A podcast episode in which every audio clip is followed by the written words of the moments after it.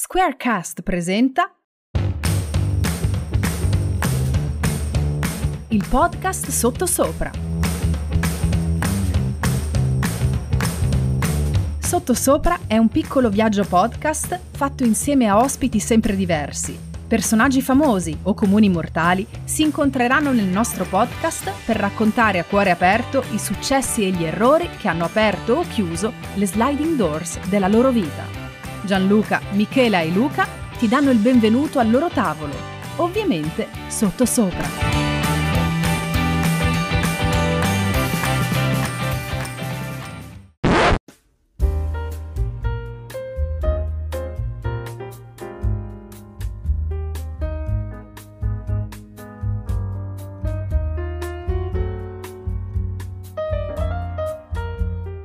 Ed eccoci qua. Siamo mm, a casa, perché fondamentalmente siamo a casa. Siamo a casa davanti al tè. Al tè, infatti era la seconda cosa che avevi detto. Sono a casa davanti a una tazza di tè che io ho praticamente finito, ma andiamo avanti tranquillamente con Ilenia Speranza. Chi è Ilenia Speranza? Ce lo facciamo raccontare da lei, ce l'abbiamo qua. Allora, io amo dire di me che sono una racconta storie, nel senso che eh, da quando sono bambina amo raccontare storie e nella vita racconto storie.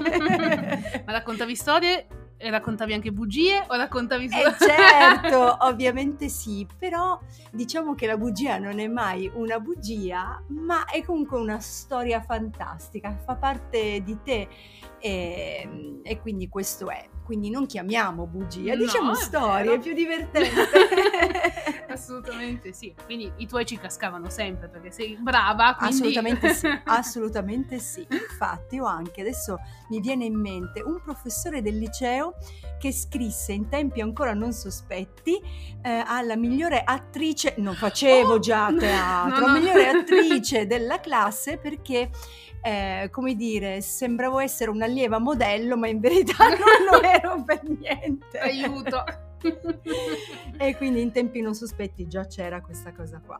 Ma quindi nel tuo lavoro è tutto bello o c'è qualcosa che ah, fai un po' fatica a Eh, digerire? Come tutti i lavori, la parte bella c'è, poi in questo lavoro io eh, vedo la parte più bella anche del mondo della scuola, la parte più bella del mondo dei bambini, delle famiglie, perché il mio tempo è dedicato a loro eh, nel divertimento, del- nell'intrattenimento. Dopodiché la parte difficile c'è Mm. perché lavorando con il pubblico eh, magari tu racconti delle storie, fai uno spettacolo, fai un laboratorio, ma eh, non sempre conosci chi hai davanti e magari eh, la storia che tu stai raccontando parla di qualcosa che può toccare l'emozione Mm. di chi hai davanti. Allora la parte meno bella è anche un po' quella, toccare, o anche la parte bella, nel senso che vai a toccare le emozioni, però ripeto, non sai mai chi hai davanti, quale porta hai appena aperto, insomma.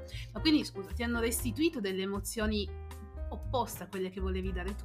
Che è successo? Eh, no, io, cioè, questo no, nel senso che eh, il lavoro bello che, che si, cioè la cosa bella che si instaura fra te e il pubblico è una relazione. Io, io Certo. dico sempre questo, eh, quando tu racconti una storia, quando ehm, hai davanti il tuo pubblico, fai uno spettacolo, la prima cosa che devi pensare non sei né tu né loro, ma la relazione che si instaura fra, fra voi.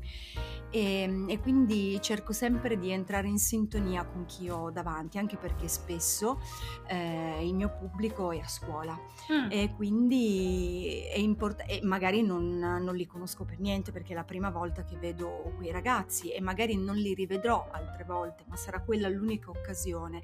E allora hai pochi secondi per entrare in empatia con loro.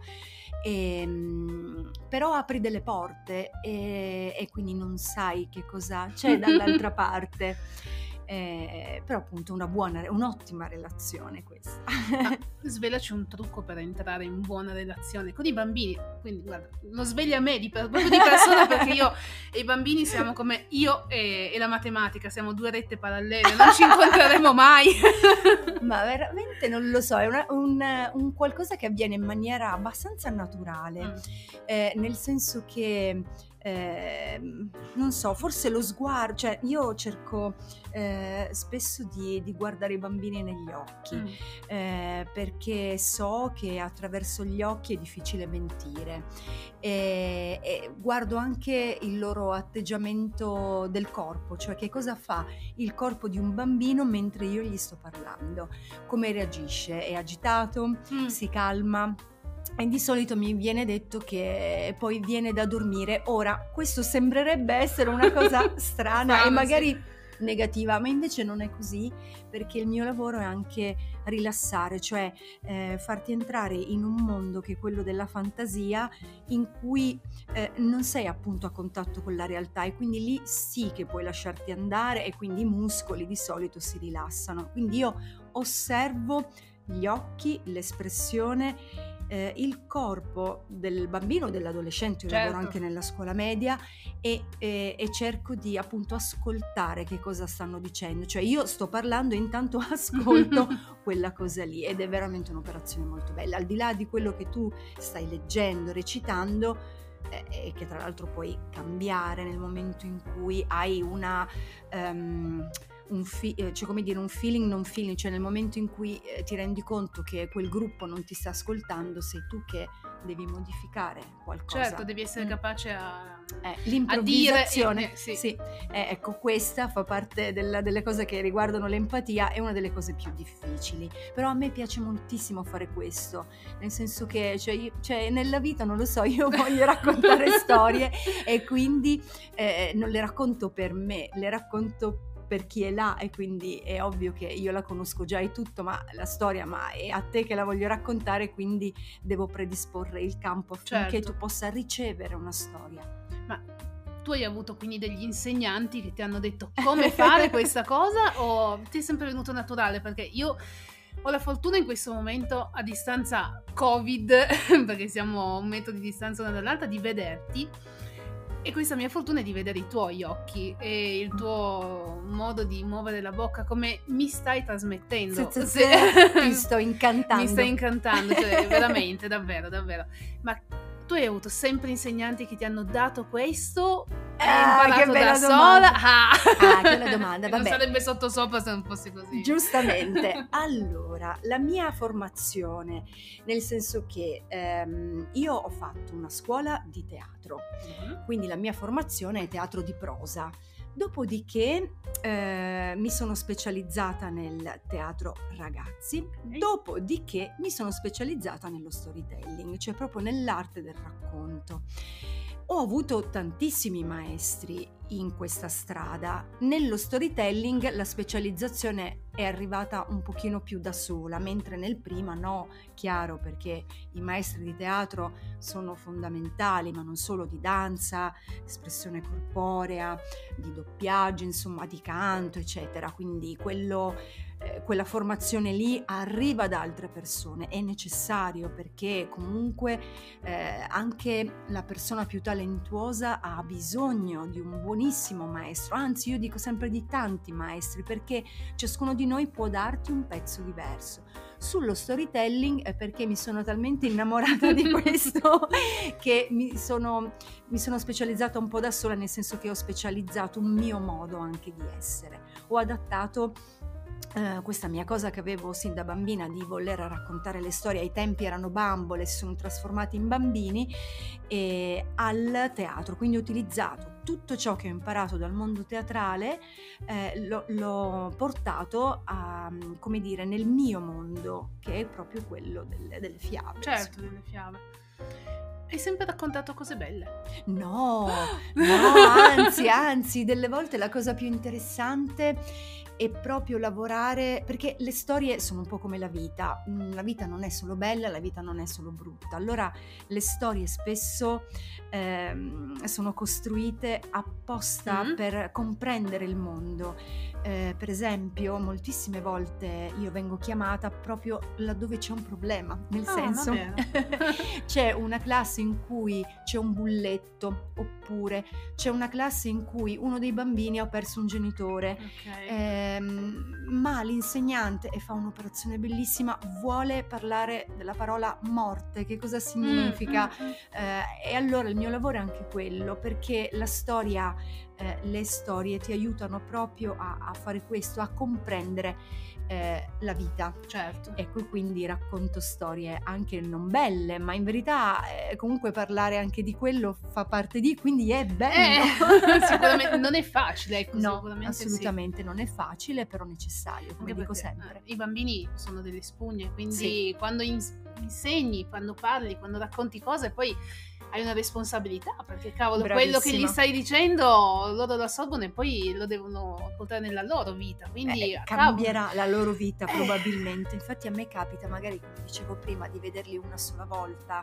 Quella classe l'ho vista una sola volta, ma ehm, siccome adesso sono circa vent'anni che faccio questo lavoro, mi capita di incontrare eh, quegli stessi bambini che adesso sono diventati adulti che si ricordano di Ma te. va, e allora ti dicono: Ma sì, ma tu ci avevi raccontato quella storia Ah. lì che poi io ancora adesso mi ricordo che. E allora è spettacolare. Sì. Sì, sì, E magari portano i loro bimbi perché comunque iniziando vent'anni fa eh, adesso sono degli adulti Eh con beh. bambini e quindi questo è tutto davvero molto, molto interessante. E tu hai insegnato ad insegnanti?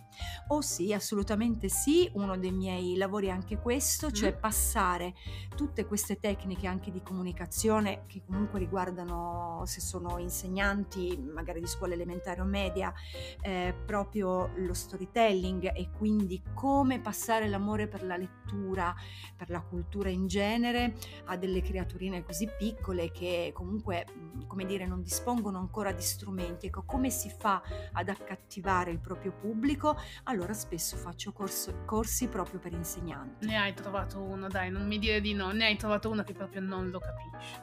Cioè, nel Un senso... insegnante, cioè una Ah, persona sì. a cui tu hai Sì, regalato. certo. Perché? Perché non capisce? Qual è stato il problema? no, Dov'era? perché c'è, ehm, sì, eh, c'era mm, magari una vecchia generazione di insegnanti che ehm, magari aveva una certa idea di insegnamento. E allora magari si è trovato qualche difficoltà, cioè per esempio mi è stato detto ma come fai a raccontare un libro, quindi un romanzo, una storia lunga solo in un'ora? Mm. E allora opponeva una resistenza a questa Ok. cosa qua. Ora, noi non è che mh, dobbiamo fare eh, questo, mh, nel senso noi dobbiamo accattivare i più piccoli affinché poi loro scoprano da soli la bellezza no, del leggere, dell'entrare nel mondo delle storie e quindi mh, non aveva proprio compreso il tipo di lavoro Ho che si capito, va a sì, fare. sì, sì, Non eravamo sullo stesso piano. certo. Eh, oppure un insegnante che ti dice ma io insegno matematica e quindi non mi interessa, non è vero, io posso insegnare matematica usando lo storytelling.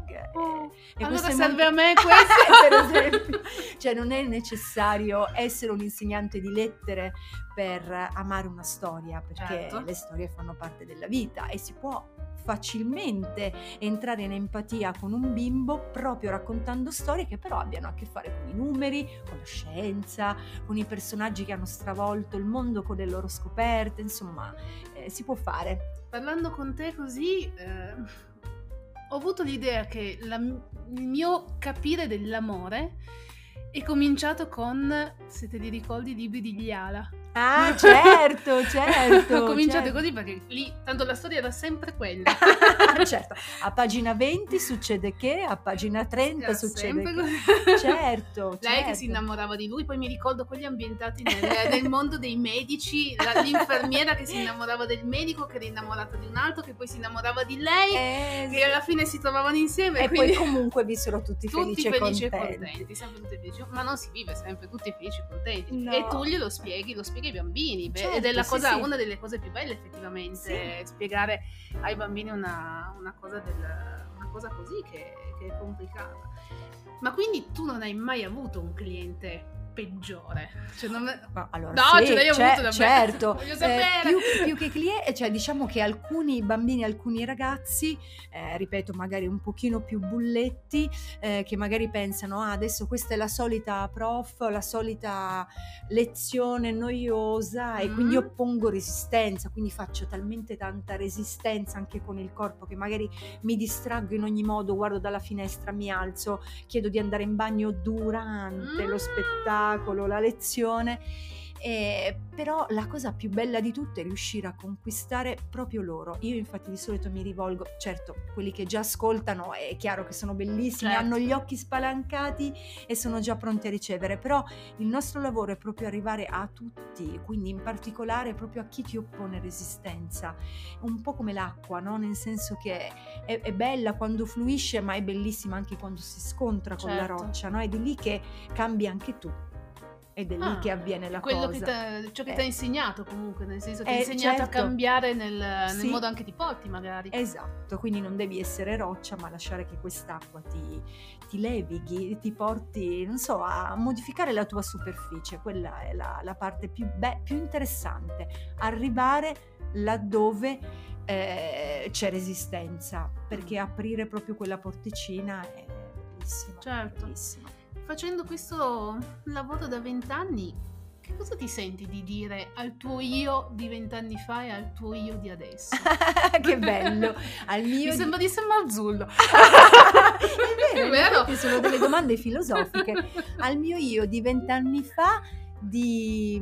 ci credevo già nel potere insomma delle, delle storie, però appunto di continuare a credere nonostante la fatica eh, della proposta anche economica, nel senso che questo Certo. è un lavoro per cui ehm, come dire ha un suo...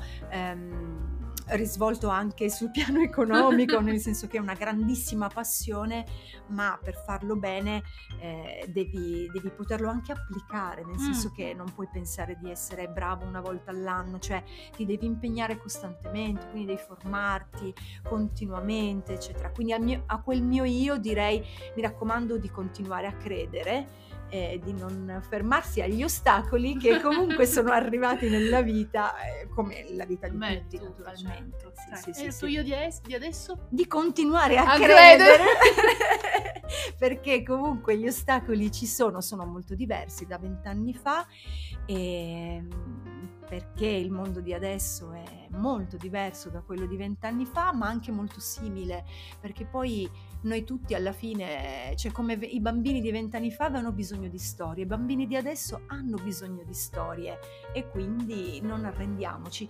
Magari l'io di adesso ha bisogno di un nuovo modo di comunicare, proprio perché eh, il digitale sta prendendo, Eh, non sì. dico il sopravvento, però sta prendendo piede e quindi non dobbiamo escludere a priori quel tipo di comunicazione Mm. e quindi toglierla ai bimbi dicendo no perché ma solo essere molto bravi anche noi adulti a comprendere ed utilizzarlo al meglio e e quindi sì solo questo Tra- la trasformazione fa parte della vita di ogni artista quindi di non pensare che si è sempre fatto così e quindi si dovrà sempre fare così assolutamente abbiamo la dimostrazione che si può fare anche in altro modo Certo. Non so se ti metto in difficoltà, Vai. spero di no, ma, sono più che sicura di no. Ehm, io ti dico una parola. sì Hai un minuto, in questo minuto, anche due, no? Ma facciamo in questo minuto, raccontami una storia. vai Ammetto che questa parola ti dà un po' d'acqua al mio mulino, eh? però ok va bene sotto sopra. sotto sopra. Allora, eh, c'era una volta, perché tutte le storie iniziano in questo modo, c'era una volta una gallinella eh, che eh, camminando e zappentando per il suo bellissimo giardino si ritrovò sottosopra, nel senso che le sue zampe erano al posto del suo becco e il becco era al posto delle sue zampe. E in effetti la prima cosa che pensò è, eh, il mondo è tutto sottosopra, non c'è più la mezza stagione. E poi piano piano, e quindi la sua prima reazione fu proprio quella, oddio cosa mi sta succedendo? Poi invece incominciò a vedere che le zampette erano libere di potersi muovere nel cielo e il suo becco era finalmente come lei aveva sempre desiderato, cioè vicino alla terra dove poter mangiare tutto ciò che trovava. E quindi morale della, la morale della storia è eh, mh, di non pensare che qualcosa arrivi perché appunto il sottosopra eh, deve stravolgere, ma che delle volte anche da un caso strano si può trovare una buona, eh, una buona soluzione, una buona fine. Infatti la gallinella aveva proprio scoperto che le piaceva di più essere nel cielo che al non contrario. sulla terra, al contrario. Eh, voi che state ascoltando questo podcast, vi rendete conto? Cioè in un minuto Ilenia è riuscita a regalarci una storia, una favola, per cui ha un dono enorme. non lo so, è quasi da brividi, veramente, perché non è facile. Io so raccontare le bugie, le so raccontare anche abbastanza bene, ammetto.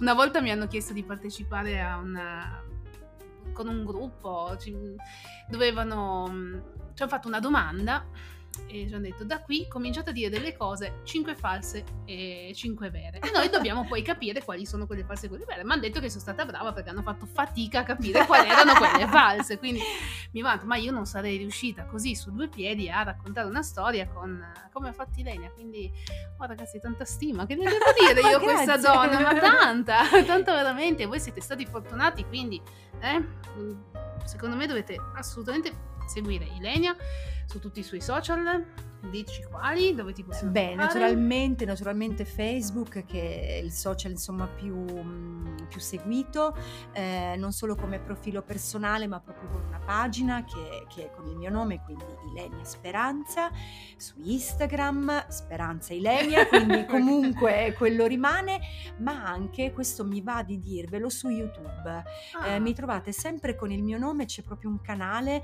eh, chiamato Ilenia Speranza ed è dedicato insomma alle, ai video eh, che da qualche anno stiamo realizzando eh, che hanno in comune il raccontare storie. Quindi ci sono video di, un, di diverso tipo, alcune storie sono totalmente mie, altre sono storie molto famose e insieme anche a altre persone che hanno collaborato con me per la musica, la fotografia, la pittura e quindi varie collaborazioni e quindi quella è, è una ottima risorsa anche perché molto spesso ehm, magari le, le, classi che vedono gli spettacoli o partecipano ai miei laboratori hanno poi desiderio di, di vedere ancora qualcosa a certo. casa, quindi è comunque un canale assolutamente adatto, infatti quasi tutti i video sono anche su YouTube Kids, mm. per cui assolutamente a misura di bambino, non preoccupatevi. Di cui io ignoravo l'esistenza.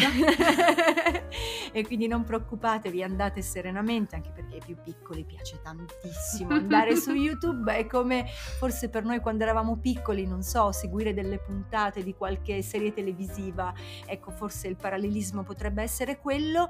E quindi andate serenamente perché trovate anche degli spunti eh, sulla poesia, a me piace molto oh, la poesia, eh, piace tantissimo quello e oppure l'arte, devo dirvi che mi piace molto raccontare le storie degli artisti e quindi lì trovate delle ispirazioni. Bello, sì. Sì. Io adoro le biografie, infatti come libri io compro tantissime sì. biografie, mi piacciono veramente veramente tanto. Scoprire la vita delle persone che poi hanno in qualche maniera lasciato un segno, Concordo. anche se tutte le vite sulla terra sono importanti, però alcune persone eh, riescono, sono riuscite anche a, a lasciare un segno affinché qualcun altro potesse cambiare, quindi questo è davvero bello. Io mi sono registrata praticamente tutti i film che hanno dato durante il lockdown eh, su Sky, non mi ricordo cosa, sportivi, oh. ma parlavano delle vite di sportivi. Ah, sì. E, a me piacciono proprio tanto perché sì. Mm, insegnano comunque. Insegnano tanto. Lo sport ne ha da raccontare. Lo eh? sport ne ha da raccontare, gli artisti ne hanno tanto da raccontare sì, perché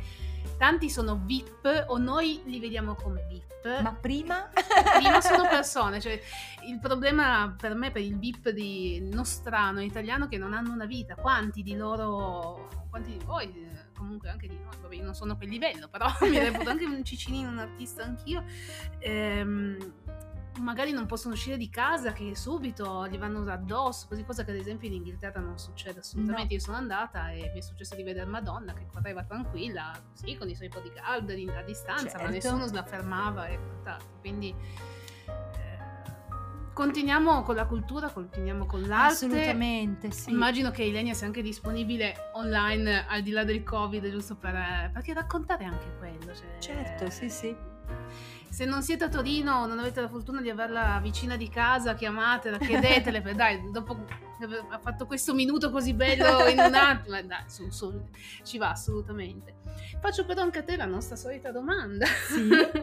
Quindi, un voto al tuo progetto, che è il tuo progetto di vita, se vuoi dirci progetto di vita, o il tuo progetto di storyteller, ad esempio. E, e il progetto è continuare a, mm, attraverso questo canale YouTube a immaginare anche nuove storie sempre più eh, coinvolgenti per le persone e, mm, e quindi un po' fortificare questa cosa qua. E, e il voto è difficile perché in effetti sono sempre gli altri no, che ci danno Eh, i lo so, voti. è quello il bello della domanda. eh.